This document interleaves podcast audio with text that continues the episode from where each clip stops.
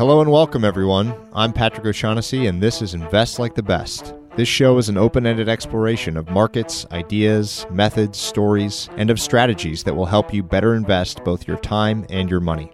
You can learn more and stay up to date at investorfieldguide.com. Patrick O'Shaughnessy is a principal and portfolio manager at O'Shaughnessy Asset Management. All opinions expressed by Patrick and podcast guests are solely their own opinions and do not reflect the opinion of O'Shaughnessy Asset Management. This podcast is for informational purposes only and should not be relied upon as a basis for investment decisions. Clients of O'Shaughnessy Asset Management may maintain positions in the securities discussed in this podcast. This week's conversation is about performance. More specifically, it is about the ins and outs of steady progress and growth. My guest is Brad Stulberg, who co authored the book Peak Performance, which combines research from many fields into a description of how athletes, creatives, and others continue to push boundaries in their respective crafts. As someone who is intermittently lazy, the growth equation framework that Brad and I explore has impacted me often since I first read the book several months ago. I hope you enjoy this conversation, which isn't about investing, but which is, at its heart, still about the power of compounding. I'm on vacation with my son, and he demanded that he close this one out. Listen carefully for tips about peaked performance. Vic Strecher, he's a professor affiliated with the University of Michigan. And when I was studying public health there in graduate school, pretty much everyone I came across told me that I should enroll in Vic's class. I think he was teaching a class on uh, health communication and behavior change. And I went to enroll in the class and I saw that Vic was no longer teaching that class. And I went to my advisor and I said, I want to take this class. Vic's not teaching it. And it turned out that Vic wasn't teaching that class because his daughter, who was um, in nursing school, so young woman, I think she's either 19 or 20, had passed away. And his daughter, her name was Julia, and she was born with congenital heart issues and actually ended up requiring a heart transplant at age nine. It was the youngest heart transplant ever. And at that point, Vic thought that he was going to lose his daughter, and she made a miraculous recovery. And as far as they knew, she was in good health. And, uh, and then she suddenly passed away at age 19. This put Vic in a completely dark hole. He told me that he just retreated into himself and, and really wanted nothing to do with the world. So that's why he wasn't teaching that semester he went to a lake house in, in northern Michigan alone and just tried to cope and, and manage and deal with his grief.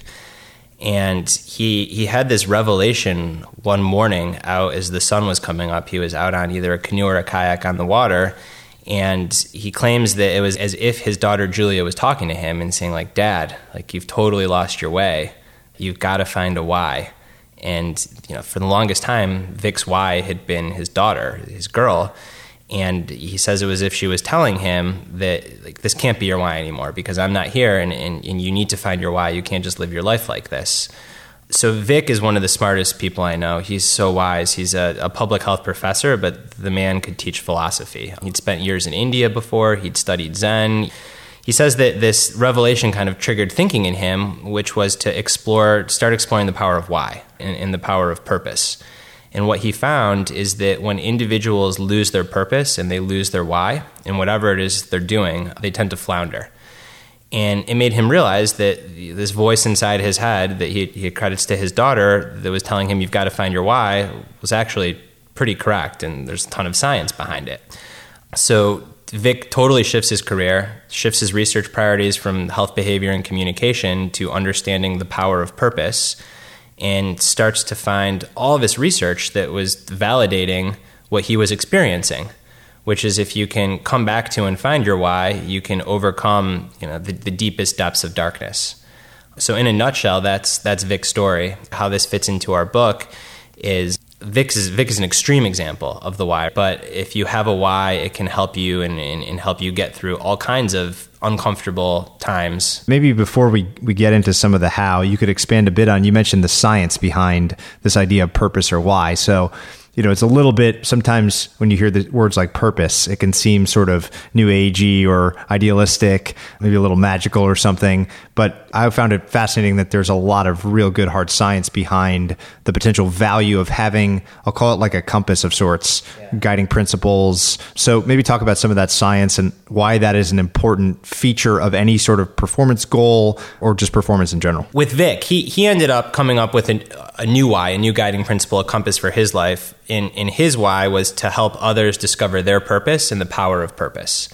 And once Vic came up with that, he it's not like he you know the grief didn't disappear overnight, but he started to feel better and, and he was able to quote unquote perform and go back to his job and, and find fulfillment in life. What the science shows is, is something exactly mirroring Vic's experience which is that if we can cultivate some kind of true north or, or a why, and particularly if the purpose, the why, is a self transcending one, so it has to do with something beyond immediate self concerns, our performance improves. At a very reductionist level, they have studied this using fMRI technologies, which allow researchers to look at brain activity in someone's brain. And they put individuals in, inside a machine and they give them threatening messages. And the individuals that were primed to think about their core values beforehand, the part of their brain that's associated with fear, it doesn't light up. Whereas individuals that weren't primed to reflect on their core values, their purpose beforehand, they had this, this fear response to a threatening message. From an evolutionary standpoint, this makes a lot of sense. If we're confronted with something that can cause us pain or can cause us distress, we're programmed to retreat. We protect our quote unquote self. But if we can hone core values or a purpose that is beyond ourself, we can literally turn off the part of our brain that would otherwise freak out and say, no, no, need to shut down, need to shut down, to then get through a challenge. Again, I find studying the extremes fascinating. So, an extreme example of this is the stories that you hear of individuals that lift uh, a vehicle off of a kid or maybe a pet that's stuck under a car. These things happen, they're, they're extremely rare events, but they happen more frequently than I thought when I started reporting on this, this book. They happen enough that there's an entire field of academic study. It's called the study of hysterical or superhuman strength. And what the researchers postulate is, is very much like Vic's research on the power of purpose is that when someone else is stuck under that car, the part of your brain that would otherwise say, you're going to throw out your back, you're going to injure yourself, don't lift the car, that part of your brain just completely goes dim, shuts off. And that allows you to access all this other strength because you're not worried about protecting yourself to lift the car. You can't really do a controlled study because you never get IRB approval to put people under cars. But you can offer individuals who have completed these acts of superhuman strength to help others, you could offer them a billion dollars the next day and say, I'll give you a billion dollars if you lift this car. And there's no way they can do it. But when their daughter, their neighbor, their pet was under the car, they can lift it. Because again, it's that notion of a self transcending purpose that really influences your, your biology, your, your brain science to allow you to override your fear and your central governor that would otherwise shut you down. We'll come back at the end of the conversation to sort of discovery of purpose and specific methods for doing that. But I think it's important that this can be pervasive everywhere. One of my favorite examples is in corporate ethos, and of course, Amazon, as it so often is, is one of the best examples. Where there's there's two ideas that you could argue are its purpose or its sort of timeless principles. That's another way I like to think about this. Is that a really good purpose is one that is not specific to a given setting or period of time, that sort of would survive any sort of external changes or circumstances. And of course, there's there too are customer centricity, which is just put the customer first at every single decision. That's obviously a perennial concept that should work pretty well. Clearly has for Amazon. And the second is this idea they call it day one. So day one being this sort of early entrepreneurial, innovative mindset that they try to foster regardless of their growth or their size. They try to keep that kind of fresh, that fresh mindset. And so those are just two simple examples in the corporate sphere. So you, you really can see this anywhere, and anyone that has a kid, know, you know, kind of has has this purpose baked into them as well. We'll end with that and kind of more specifically how to how to craft one if you don't explicitly have one. But the meat of the book and a lot of your writings has more to do with some of the how. And there's, we'll start with a very high level framework that you built out for growth. It's a, it's a simple equation. So maybe you could just start by explaining that equation, how you got to it, and and then we'll go into each of the variables in some detail. The equation that Patrick's referring to is what I call the growth equation. And it's very simple. It's this notion that stress plus rest equals growth. And the way that I refer to stress in this equation is not necessarily how how most conventional definitions of at least everyday definitions of stress work. So stress is not being in an argument with your significant other or being nervous before a performance review at work. The way that I like to think about stress and the way that it's represented in the book and in this equation is it's some kind of challenge or stimulus that makes the mind or the body work and even makes the mind or the body uncomfortable. So the, the easiest way to explain the growth equation is to do it in physical terms. So if you think about how to, let's take your bicep muscle, so the big muscle in your arm. And if you think about how to make your bicep muscle grow, you have to go to the gym and you have to lift weights. And if you pick up way too heavy of a weight and try to lift it, two things are going to happen. You're going to injure yourself, you're tear your bicep tendon or throw your back out, or you're just not going to be able to pick up the weight and you're going to be like, screw this, I'm done, I quit. And that's an example of way too much stress. Now, the flip side is if you go to a gym and you just start curling a one or two pound weight, you could sit there and curl that weight all day and your bicep muscle is not going to grow. It's not enough stress. So, the first part about making your bicep muscle grow is you've got to find the right dose of stress. So, it's a weight that really challenges you and almost works you to fatigue, and maybe even by the end, you're so close to failure, but it's not such a great weight that you're going to injure yourself. That's only half the battle, though, because even if you find that perfect weight, if you sit there and you lift that weight all day, every day, eventually your arm is quite literally going to fatigue and burn out. So, you have to follow a hard workout with rest and recovery. And your bicep muscle, it actually doesn't grow while you're stressing it, it grows during the period of rest and recovery. So you get into this nice rhythm of stressing the muscle, letting it recover, adapt, grow, and then it can take on ever so slightly more stress, and that's how you build capacity. What's really interesting is that what my co author and I learned in, in our research and reporting on the book is that this equation while it absolutely applies physiologically and in, in, athletic performance, it also holds true in artistic, creative, and entrepreneurial pursuits. Can you talk about that latter category a little bit? So, how maybe a simple example like the bicep one to uh, flesh out how this works in all sorts of different pursuits? Yeah. So, why don't we start with creativity? Because I think that parallels the athletic realm quite well. So, if you look at how creativity happens and creative breakthrough and insight, it tends to follow a pretty common pattern. And the the first part of this pattern is what researchers call immersion. And this is when you throw yourself deep into your work. And that is stress. You're really, really working hard, whether you're working hard to understand something or you're trying to solve a thorny problem, but you are in the weeds, you're in the work, you're working on the whiteboard, staring at your computer screen, reading the research, whatever it might be. Then the second part of breakthrough thinking is a period of incubation. And that is when you step away from what you're working on. So in the growth equation, that mirrors rest. And then the third part of this, this pattern is insight, which is when you have a eureka moment. And at a very micro level, this explains why so many people have creative thoughts when they're in the shower or on a walk. Because they've stressed themselves, whatever they were working on before, working hard, and then they've incubated, they've gone into the shower, they've gone on a walk, they've done something separate from their work, and it's only when they're doing something separate from work, when their mind has the chance to shut off a little bit, that a creative insight emerges. Uh, on a more macro perspective, this is why so many people report being more creative at the tail end of a vacation, when they take a sabbatical, if you disconnect for the weekend.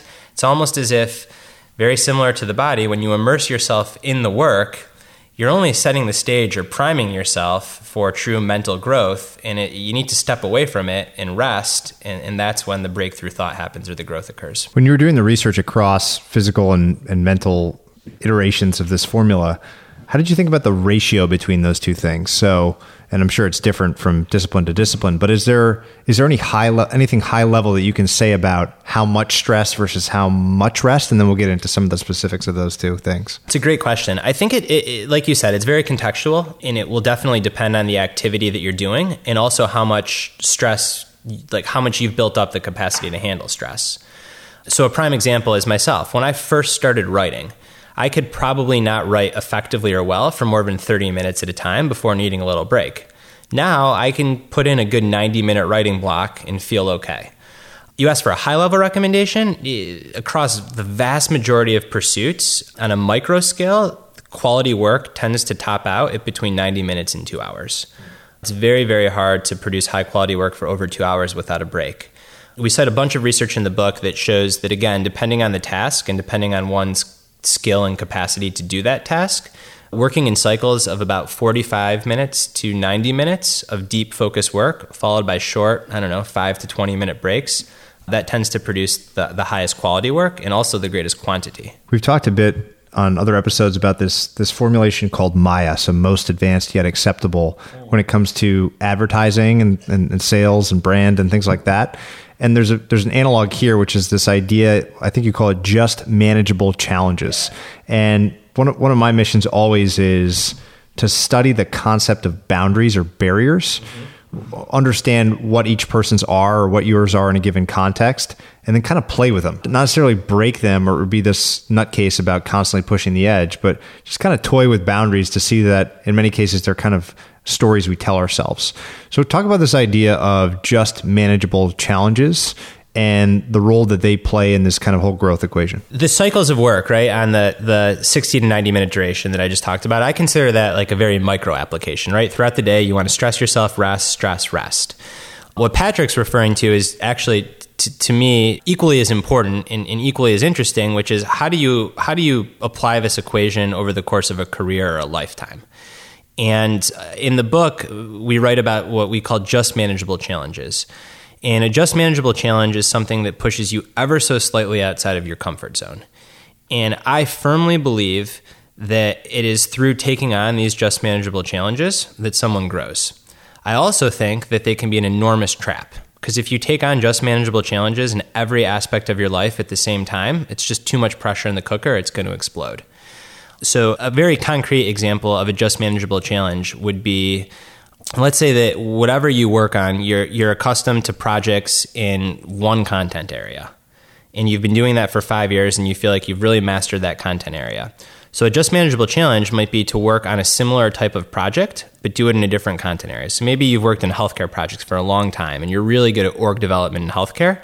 Well, take on an org development project consulting gig in finance or in retail and sales, some other kind of industry. So it's not, like you said, it's not completely going off the cliff, but it is a little bit outside of your comfort zone.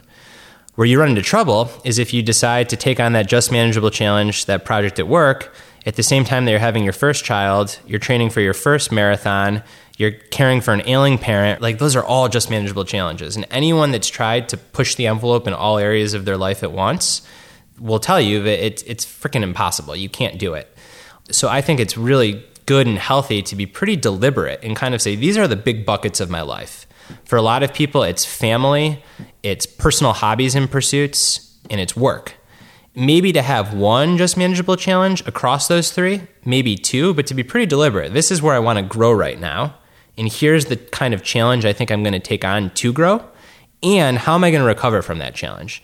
So if after you take on that that that project that pushes you outside of your comfort zone, are you going to go right to the next one and continue pushing, or are you going to give yourself some time and space to kind of recover, reflect, adapt before you go take on the next one? For stories like these, I, I'm always fascinated by performance athletes. I think everyone is because it's something we can obviously relate to, understand, watch, appreciate. And I also am fascinated by the research process. So I think your research process is very much like mine or like any any scientific method type thing, which is subjects, variables, outcomes. And so in stocks, it's, you know, stock XYZ, price earnings ratio, return. And if you can draw across a wide sample a relationship kind of down that chain, maybe you found something. And I know that you have personally met, talked to, studied dozens, hundreds, I don't know how many perf- different performance athletes. I'd be curious if you could pick one and tell part of their story or the relevant part of their story for this idea of just manageable challenges and how it helped them grow and get better and set a record or whatever whatever the story might be, whatever the outcome might be. Yeah, so it, it's a it's a tough question because almost every world class athlete I've had the privilege to interview, they go through this process of taking on just manageable challenges and never being satisfied and continuing to push the envelope. I think that one example right now that is in the news is the free solo climber Alex Honnold. He recently free soloed up El Cap, which for those that don't know is a thousand multi thousand foot sheer rock face in Yosemite. Just go Google it to be terrified. right there you go. You don't need me to tell you. And free soloing means you're climbing with no ropes, no support. Like you fall, you're dead. I had the chance to interview Alex for Outside Magazine about two years ago. And we talked a lot about fear. And one of the things I asked Alex was, how do you handle fear? How do you manage fear? And he said that he he feels fear. He didn't deny this. It's that he takes the fear and he channels it into what he's doing. But what allows him to do that is the fact that he has gradually built up over time to being able to free solo El Cap. So to him, it's just the next just manageable challenge. And that started when he was a kid. So you start with bouldering, and then you start with climbing something a little bit higher with ropes. And then you maybe take off the ropes and you free solo something, but if you fall, the stakes are low because you're 20 feet off the ground.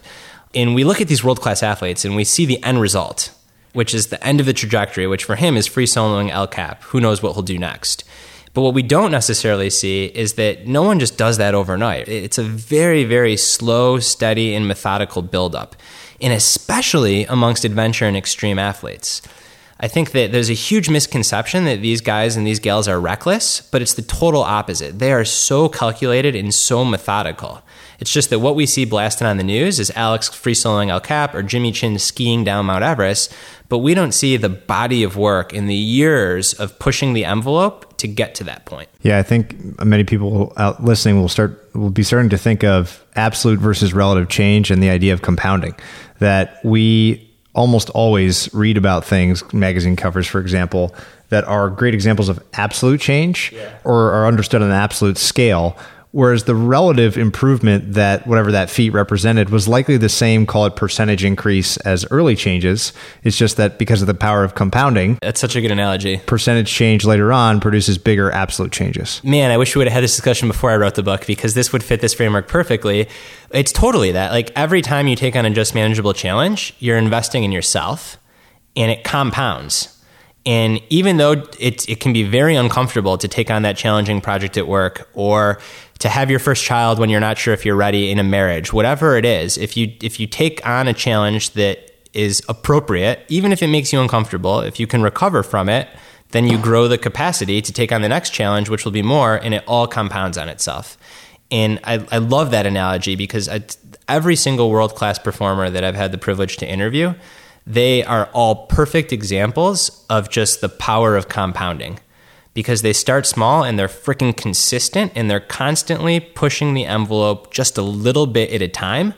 But a little bit at a time, compounded over years, ends up to being able to do some pretty ridiculous things. Alex has been in the news, but I'm wondering what your favorite example of a crazy feat of physical performance is in all your research? What what thing stands out as something that to you just seems Uh, understanding that you appreciate the process behind it, but just just at the face value just seems so incredible and, and out there. I think Alex is is got to be one of the most. He's one you, right now. You know, one of the most mind boggling. He might be on top. What aging athletes are doing while we're talking about compounding is also pretty incredible. Roger Federer, I think, is 35 and looks as good as ever and is winning majors. Serena Williams, I want to say, is 34 or 35. Tom Brady is like 40 or 41. Yeah so that intrigues me. And the common thread with a lot of these athletes, it gets back to that growth equation, right? Stress plus rest equals growth. Uh, at least in how they're speaking to the press, is they're saying that the reason that they they feel so good and they're on top of their game is because they've really prioritized recovery, um, and they've learned how to nail that notion of recovery. And over the course of a career, you can almost think of all the training that you do when you're young. That's just stress in the bank then you get to this older age, and it's more important to focus on the rest side of the equation, and the outcome is still growth. Before we get to recovery, which I, I, found to be the most interesting part of all this, because it seems like you're doing nothing, but it's but it's actually the period that may be most important, or, or the science is starting to say is most important. The idea of stress, though, before we leave that idea, I'm curious what you think about mentorship, coaching, outside influences to kind of push yourself to always be advancing what I found just out of personal experience, I'm curious if you found the same, that I can go, I'll go through bursts where I'm very good at this adjacent state thing, but then you just get tired. Yeah. you just get worn out of doing it so much. And once you've made some improvement, it's very easy to coast and feels great to coast for a long period of time. So, in your research across some of the, the performance athletes or high performing people in general, is there any commonality in terms of uses of coach or mentors and how people use them to kind of help stay accountable to that equation? Totally. So, um, almost everyone has a coach or a mentor. I, I, having a good coach or a mentor is priceless. Um, You know, it's funny if we end with concrete action items, finding a good coach or a mentor is going to be high on that list. In terms of how they use them, it's interesting that you say your example of the, the complacency. I think that there's a use for that, but I think that often what happens is, especially for like driven, high performing people, the coach is holding them back so they don't get to a point where they're so fatigued that they become complacent. So it's almost like the coach is holding them accountable to the stress plus rest cycle, and particularly the rest part. Um, my co author, Steve, who, who coaches runners that are Olympic caliber, some have competed in the games, world championship level runners, he often says that it's not hard to push a highly motivated, driven person to work hard. It's hard to hold them back.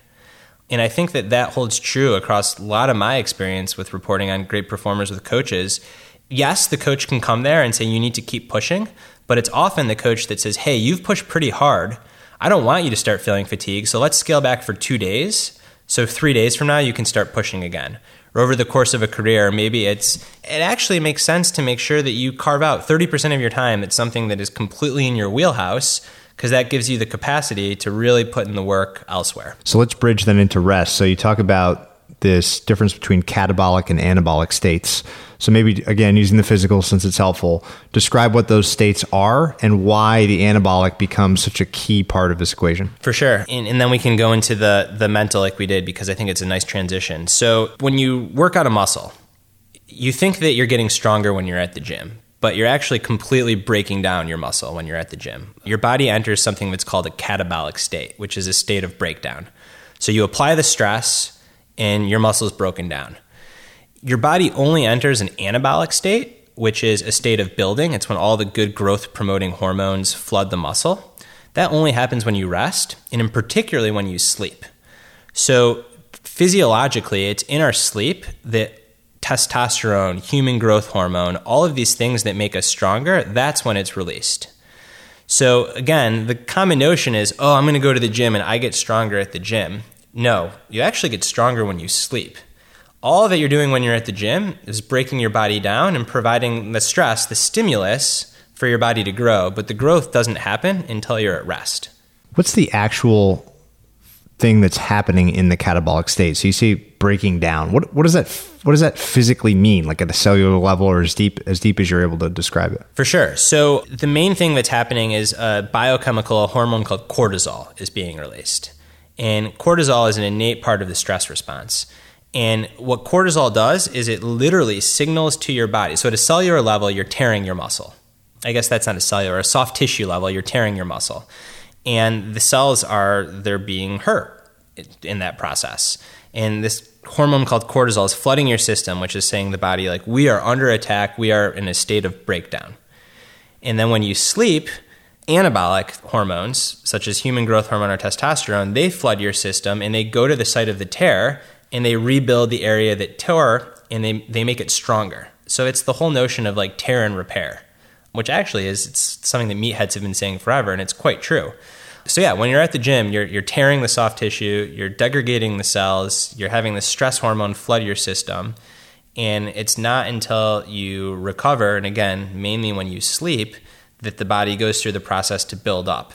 But the tear is real important because when you tear, you're signaling to your body, you're literally saying, "I just got embarrassed and broken." you better come back stronger so you can handle this challenge next time. I don't know why this is making me think of this, and I have no idea where this is from but there's I, want to say it's like an Irish folk song or something like that. But there's this idea, kind of medieval castle idea that the, the higher someone builds their wall, the stronger we become on the outside.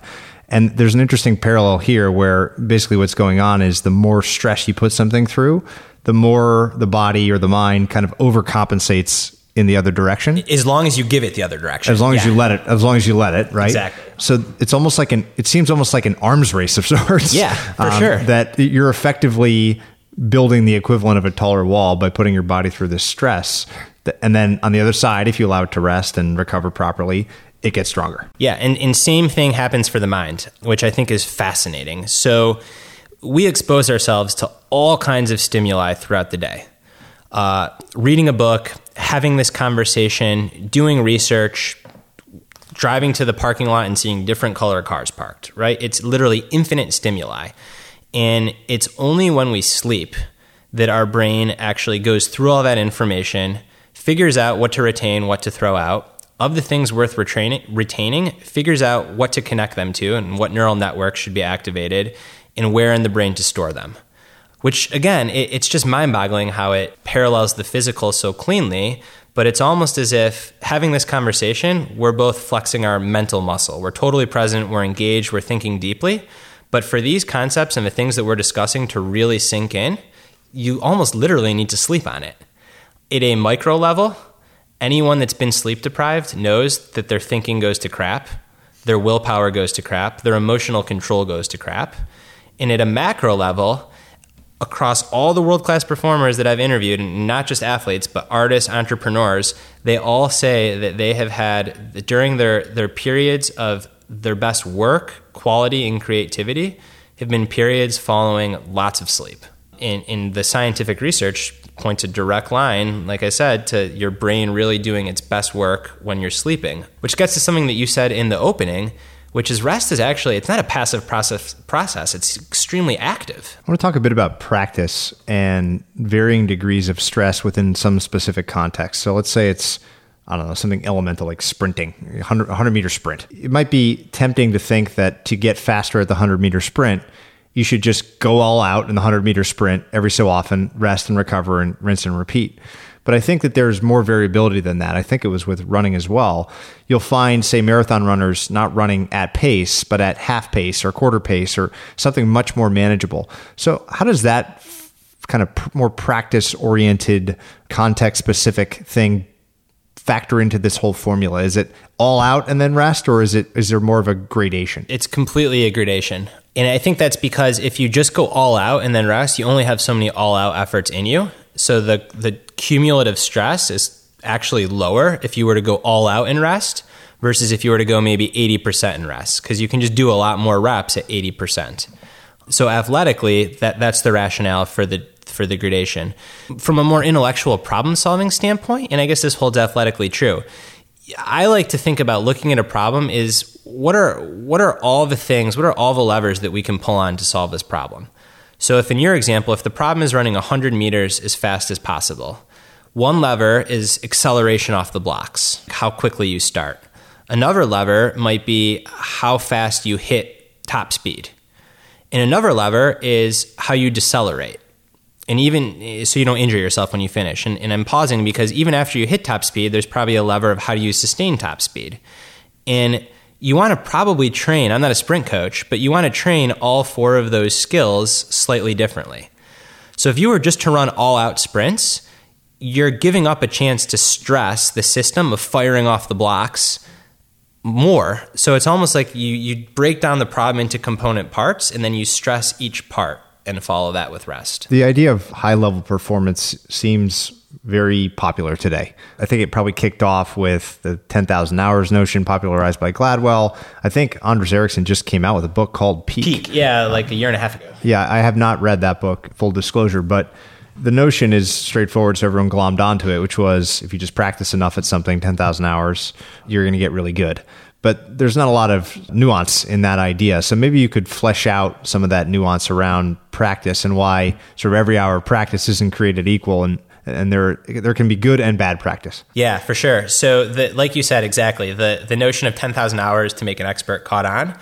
What Ericsson's research actually shows, however, is that it's less about the quantity of hours and more about the quality of what you do in those hours. So two writers could put in 10,000 hours of writing, and the end result at the end of those hours will look extremely different if one of those writers has their cell phone on the table and is scrolling through Twitter in during their writing time, is checking their email browser, is only writing in the syntax that they're comfortable with.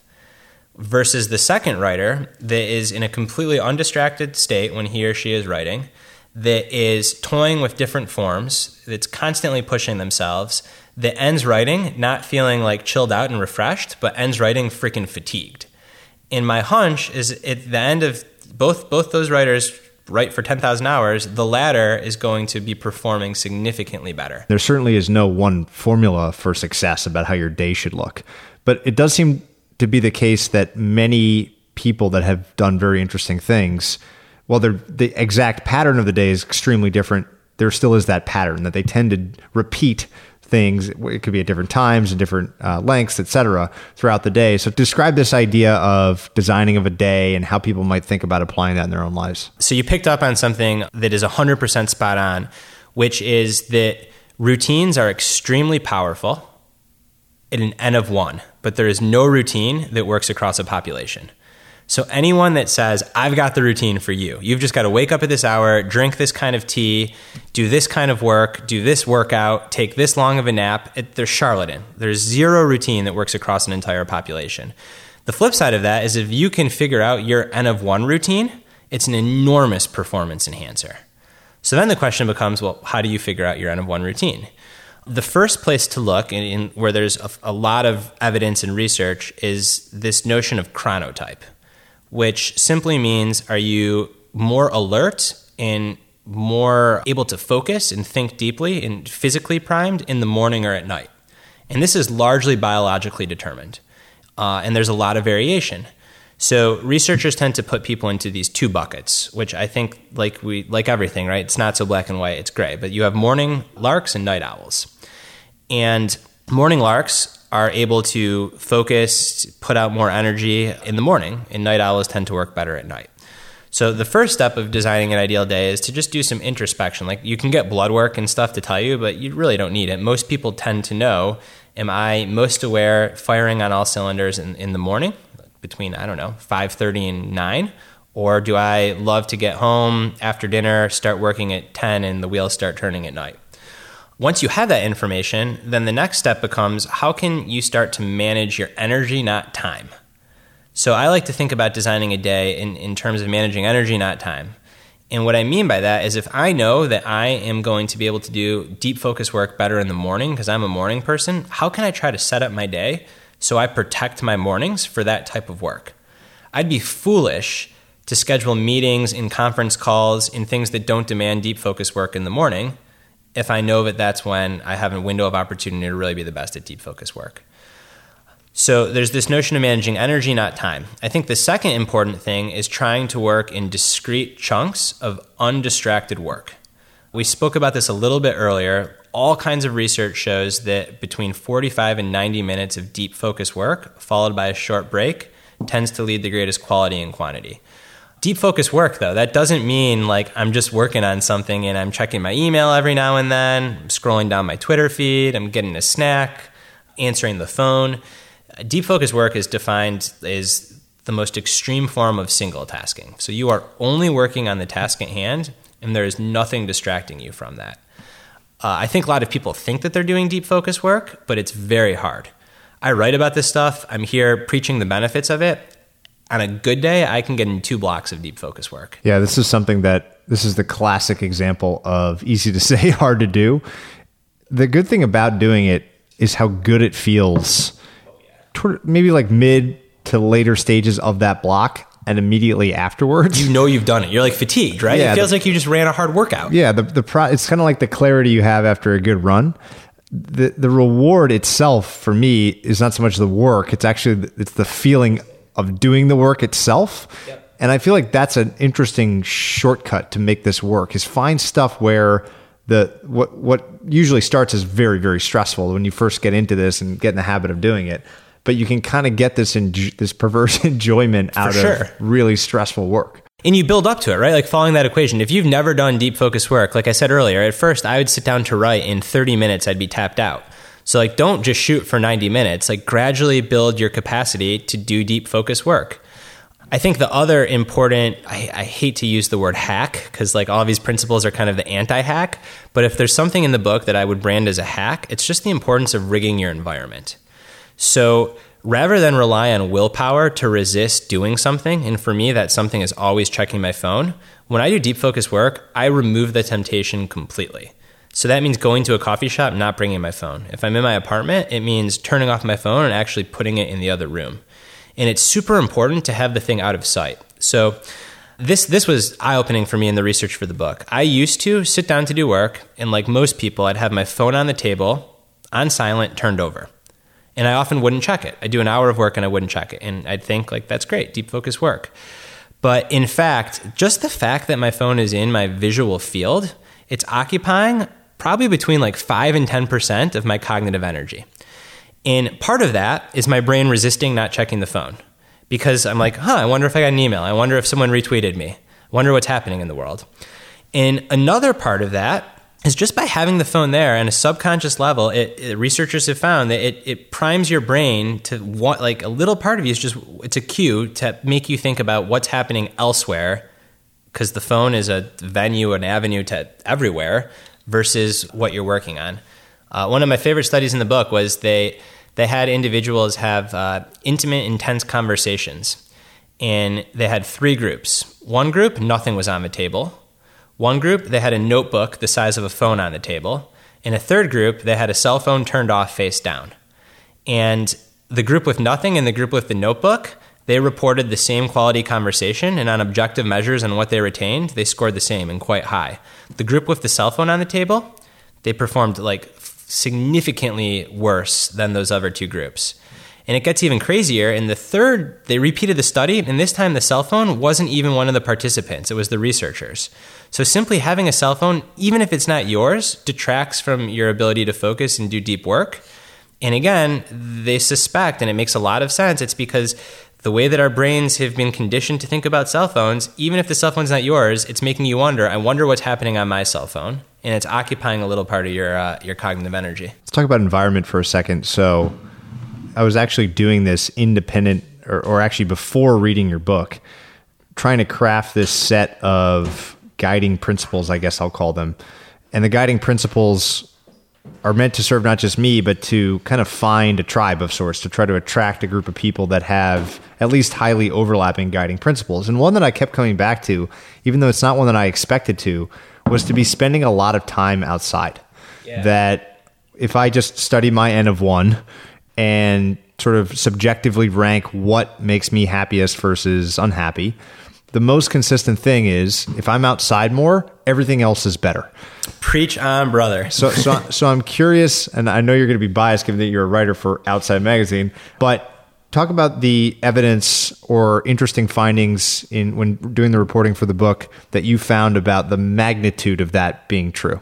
So it's it is 100% true, and there's a fair amount of hard science behind it. That um, time spent in nature is extremely beneficial for you, for your, your health and your cognitive function.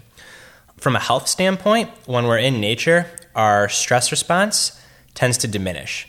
So, in urban settings, even in an office where there's traffic, there are people, there's cell phones, there's email, there's all these inputs, we kind of operate in this state where our, our stress response is always humming along because there's so many inputs.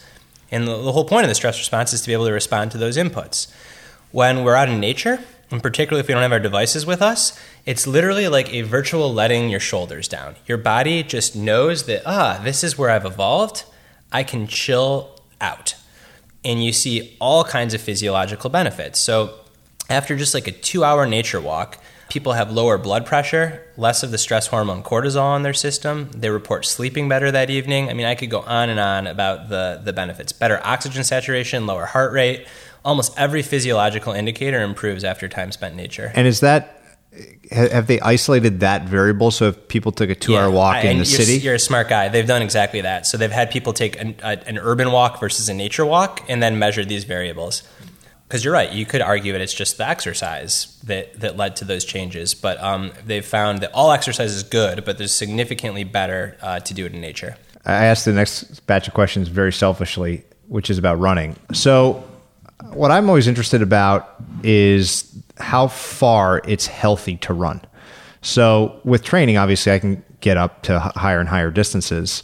But is there any evidence that that there's too much that, that you should contain your running um, or really i guess you're running as an example here for any sort of physical stress and activity to some shorter period of time so that you don't create negative long-term results? It depends on how we're defining negative. If it's negative like in terms of your relationship with your significant other then, then absolutely. If we're talking about just health and longevity it's a, it's an intriguing area of research, and, and it's relatively new because people haven't been running 100 mile ultra marathons for all that long. What the evidence shows right now is that more is better, with a few caveats. The first caveat is there are definitely diminishing marginal returns. So you get almost all your bang for your buck out of running 20 miles a week, and anything over 20, you're still getting some bang, but it's it's it's minuscule. The second caveat is if you're going to run over 20 miles a week, and especially if you get up to 50, 60, 70, you can't do it recklessly. So the individuals that have issues with their health, they jump to that distance too soon. Back to the growth equation stress plus rest equals growth. They skipped some stages of that and they got there too soon. So their body, the system, the organism hasn't been stressed enough, and all of a sudden it's got this huge stress on it and it can't adapt and it fails. That's one caveat. The second caveat has to do with just how you support that kind of training. So where people run into trouble is the type A triathlete that works a intense corporate finance job that's struggling to keep his or her marriage alive, that has two kids and a third on the way, that all they want to do is qualify for the Ironman World Championship, so they're also training 25 hours a week.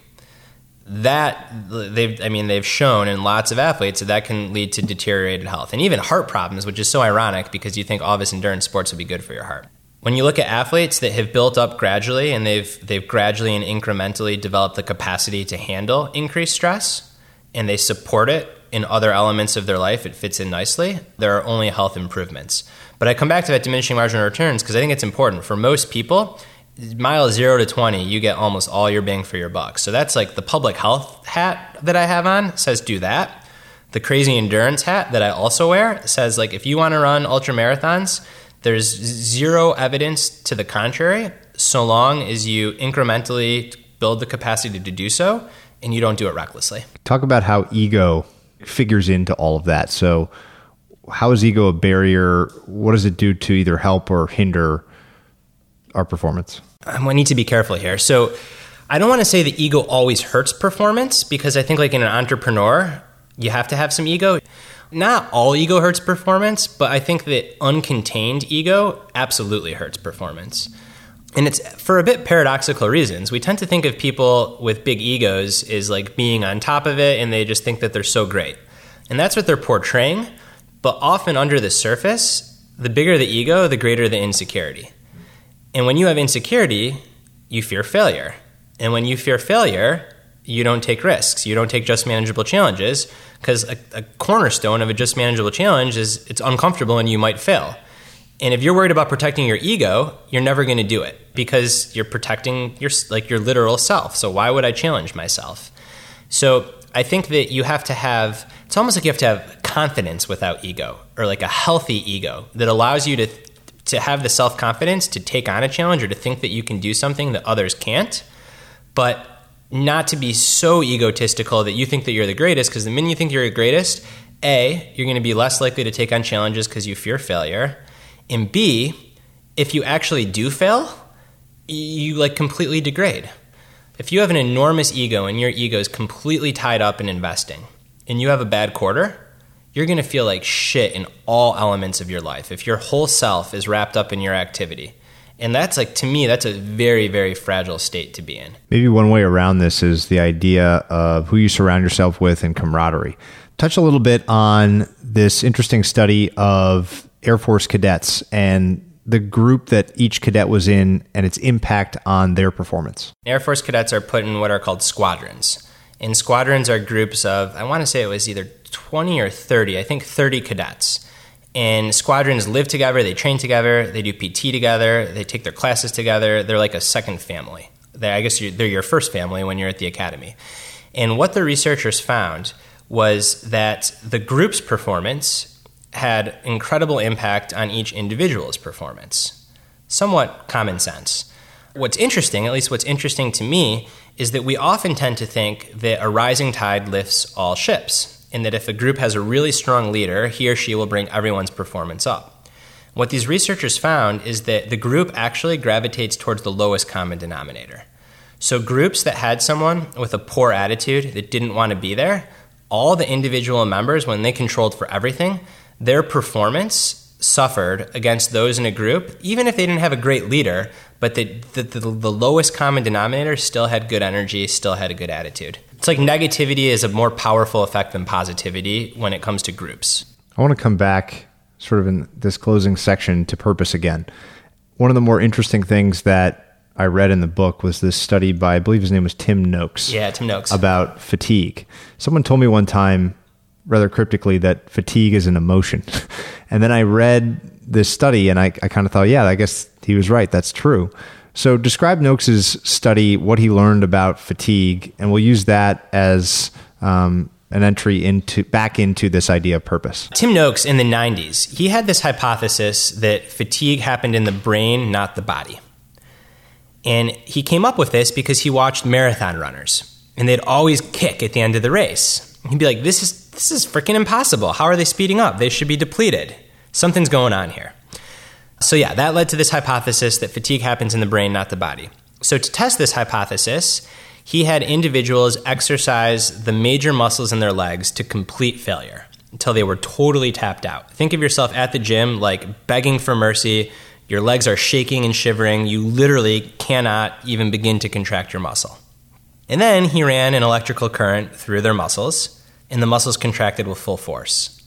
So, what this told Noakes is that it's not the muscle that is completely shot and, and, and, given out. There's something in the central system, he calls it the central governor, the nervous system, the brain, that is telling the body to stop. And this gets back to evolution and this notion of a protective mechanism. The reason that we feel pain and fatigue is it tells our brain that we are pushing pretty hard, we better slow down or we might hurt ourselves. So then our brain slows us down. So, if fatigue happens in the brain, that would lend one to think that if you can overcome the central governor, your ego, whatever it is that's protecting yourself, you can probably eke out those last few percentage points of performance. So in athletics, every world class performer that I've ever interviewed that has done something remarkable, Craig Alexander won the Ironman World Championships at age 41. And I asked Crowe, I'm like, dude, what are you thinking about in the back half of that marathon? Like, you got to be completely falling apart. And Crowe says, I'm thinking about my family and how much they gave for me.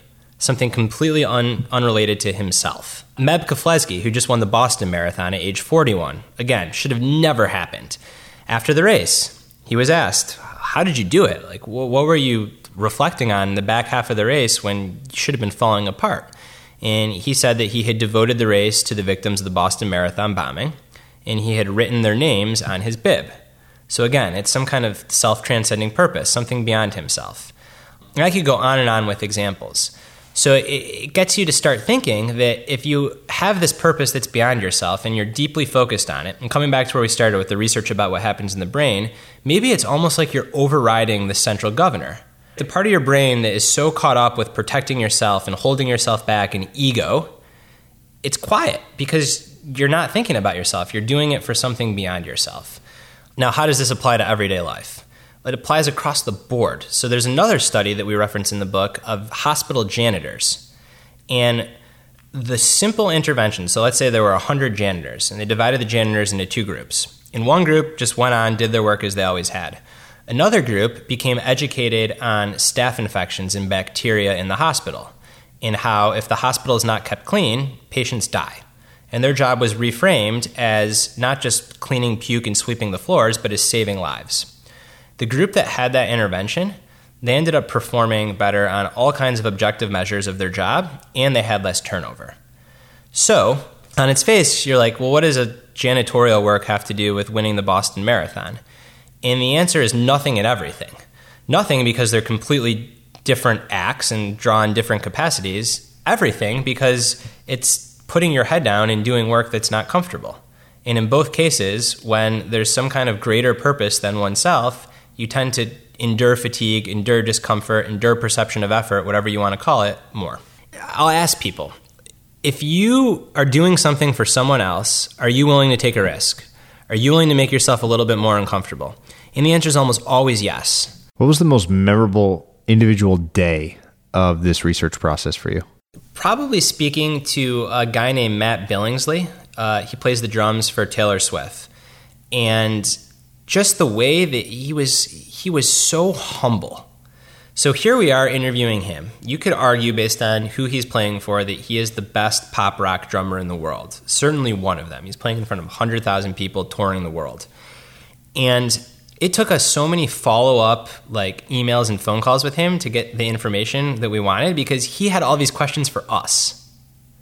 So he wanted to know what are the best athletes doing and what are the scientists doing and what are other artists doing. And we're like, no, like Matt, like like you're the story in the book. We're like we're learning from you.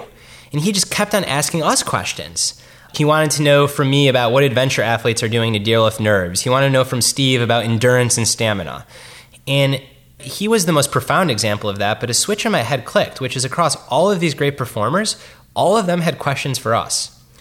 A lot of the scientists we spoke with, they were less, I mean, all scientists are excited to share their science to a mass market book, and they were super interested to hear that we were looking in different domains. And the motivation researchers that did the janitor study, they wanted to understand the physiology of purpose. So it all comes back to humility. And you might say that they're humble because they're so great and that allows them to be humble, but I actually think that they're great because they're so humble. And it's that hunger to keep on learning more that Matt Billingsley embodied more than anyone, which is why that, that's what comes to my mind first. But again, it, it really represented to me the most interesting part of all these conversations. One of the things I'm finding across these conversations is the that humility, ego minimization, or even ego destruction is actually the rational choice to make because it creates the biggest open space for growth. I think everyone's got obviously purpose implicit in what they do, but sometimes it's helpful to kind of go through an exercise and draw it out of yourself a little more explicitly.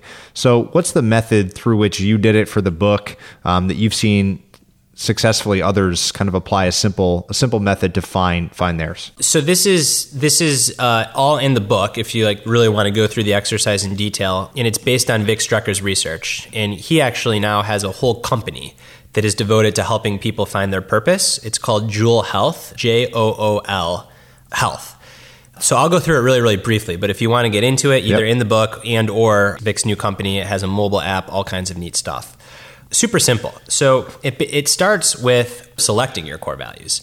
And core values are things that you hold near and dear to your heart. In the book, we've got a list of 50. There is no, I'm not aware of it, there's like a validated list, but if you just were to Google psychology list of core values, you can probably find lots of good ones.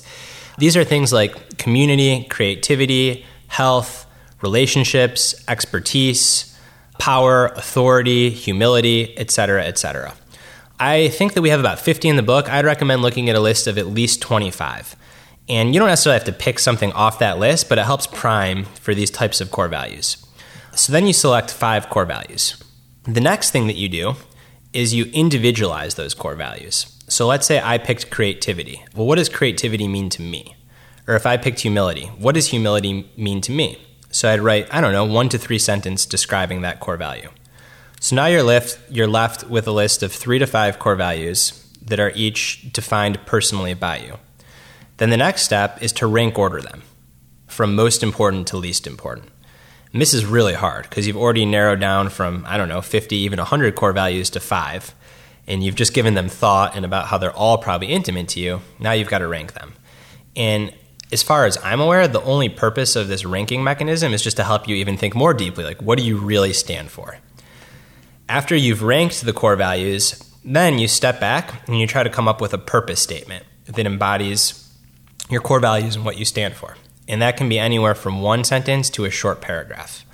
What I like to do is I actually above my desk where I write, I have a list of my core values and my purpose statement just so it's always kind of there as a visual cue. Very appropriate closing question. It's always my closing question, but but given a lot of what we've talked about and the importance of ego minimization, doing things for others, etc., what is the kindest thing that anyone's ever done for you? Probably my wife agreeing to marry me. a, com- a, common answer.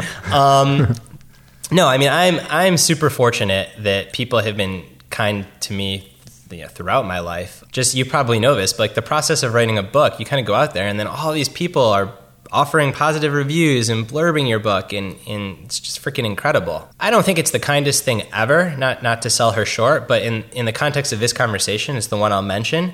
Is uh, there's a woman named Kelly McGonigal. She's a psychologist at Stanford. She herself has written two books. And a long time ago, I interviewed her for one of the first articles I'd ever written for Outside Magazine. And we had a good conversation. She read the article. She's like, this is great. And she started reading some of my other stuff. And she emailed me one day. She said, you should write a book on this stuff because you have really interesting approach to performance. And I think it would benefit a lot of people. And I had just started writing for Outside. And I was like, that is so kind of you. Here's someone that I look up to. I've read both of her books. I'm floored. And I don't really think anything of it. And then a year later, a bunch of stuff happens, and now I'm actually thinking somewhat seriously about writing a book. It's actually a year and a half later. And writing a book, you have to have an agent. It's very hard to write a book without an agent, and it's quite hard to find an agent. And I didn't really know where to start. So I emailed Kelly. I'm like, Kelly, I don't even know if you remember me, but we had this talk, and she's like, Oh, yeah, I told you to write a book. I'm like, And I think I'm going to do that. Do you have any tips? And I sent her a draft query letter, which is what you'd otherwise basically cold call pitch an agent. And she said, uh, far better than this query letter. Why don't I just email my agent, tell him that you're super smart and that he should work with you? So she did that. And her agent, Ted, is now my agent, and he's freaking awesome and is instrumental in getting this book deal and the thing being in the world. I never met Kelly in person. I still haven't, right? This is from phone wow. interviews. So kind. And the end result is this book, this conversation. So thank you, Kelly. Fantastic place to close.